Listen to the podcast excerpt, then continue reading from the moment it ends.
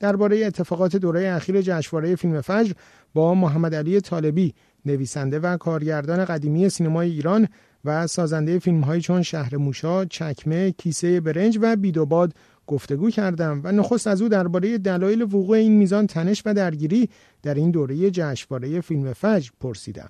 فکر می‌کنم که در واقع بیشتر مربوط هست به اتحاب هایی که در طول این 41 سال بوده ولی شدتش هی بیشتر شده. یعنی دیگه این به جایی رسیده که باید آدم ها انتخاب بکنن. به خصوص حالا هنرمندا که معمولا نگاه همه مردم جامعه به اونها هست. اونها دیگه به یه جایی رسیدن باید دقیقا انتخاب کنن. نمی‌تونن لاپوشانی کنن. نمی‌تونن یه چیزی رو قایم کنن. نمی‌تونن حتی سکوت کنن. بنابراین یه وضعیتیه که اون تاثیرات و التهابات شدیدی که واقعا منجر به کشته شدن یه سری جوون یه سری انسان شده و باید در مقابلش حالا موضع بگیرن و حکومت نمی‌خواد این اتفاق بیفته. خب اینجا این انتخابه شاید خیلی سخت میشه. بنابراین دقیقا این دو دستگی ها به وجود میاد.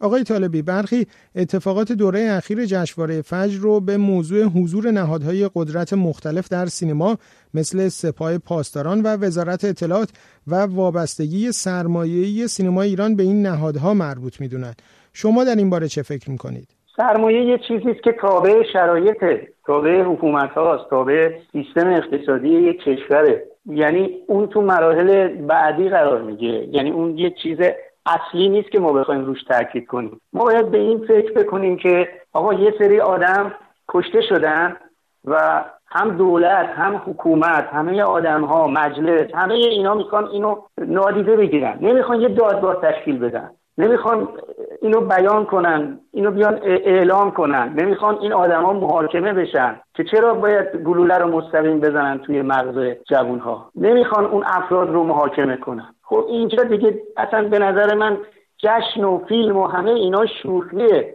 ما با حیات آدم ها سر و کار داریم. چطور می‌تونن مردم بی تفاوت بگیرن بشینن؟ من تو نگاه کنم. بنابراین اون بحثایی که نمی‌دونم ما می‌خوایم هنرمون رو بیان کنیم. ما اینا حرفای فرعیه به نظر من. اون چی که مهمه اینه که آدما اول ببینن توی کشوری چقدر بهشون احترام گذاشته میشه و به آدماشون به جواناشون چقدر به مردمشون توجه میشه. اونها بحثای فرعیه.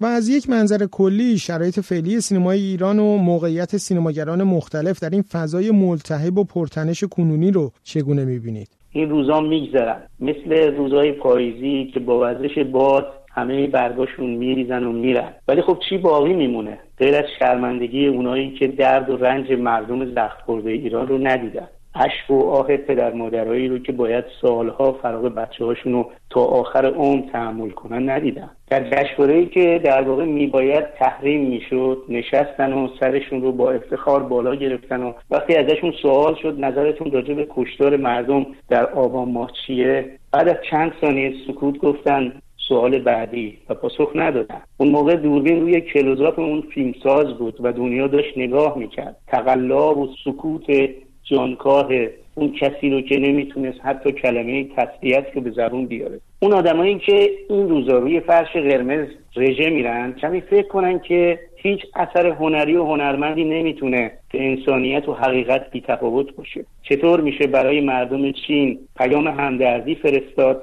اما شلیک گلوله ها رو تو مغز بچه های گرسنه و فقیر کشور ندید. قطعا هنرمند با رفتار و تعهدش به مردم زنده اگر لوئیس بونوئل هنوز یه فیلمساز ارزشمنده به خاطر تلاش هایی که علیه دیکتاتوری در کشور خودش انجام داده. اگر لورکا همیشه در خاطرها زنده است برای اینکه جلوی جوخه آتش دیکتاتورها ایستاده. اگر شاملو یه شاعر جاودانه است برای اینکه هنوز توی کشور ما سنگ قبرشون میشکنن دیکتاتورها از قبرش هم میترسن.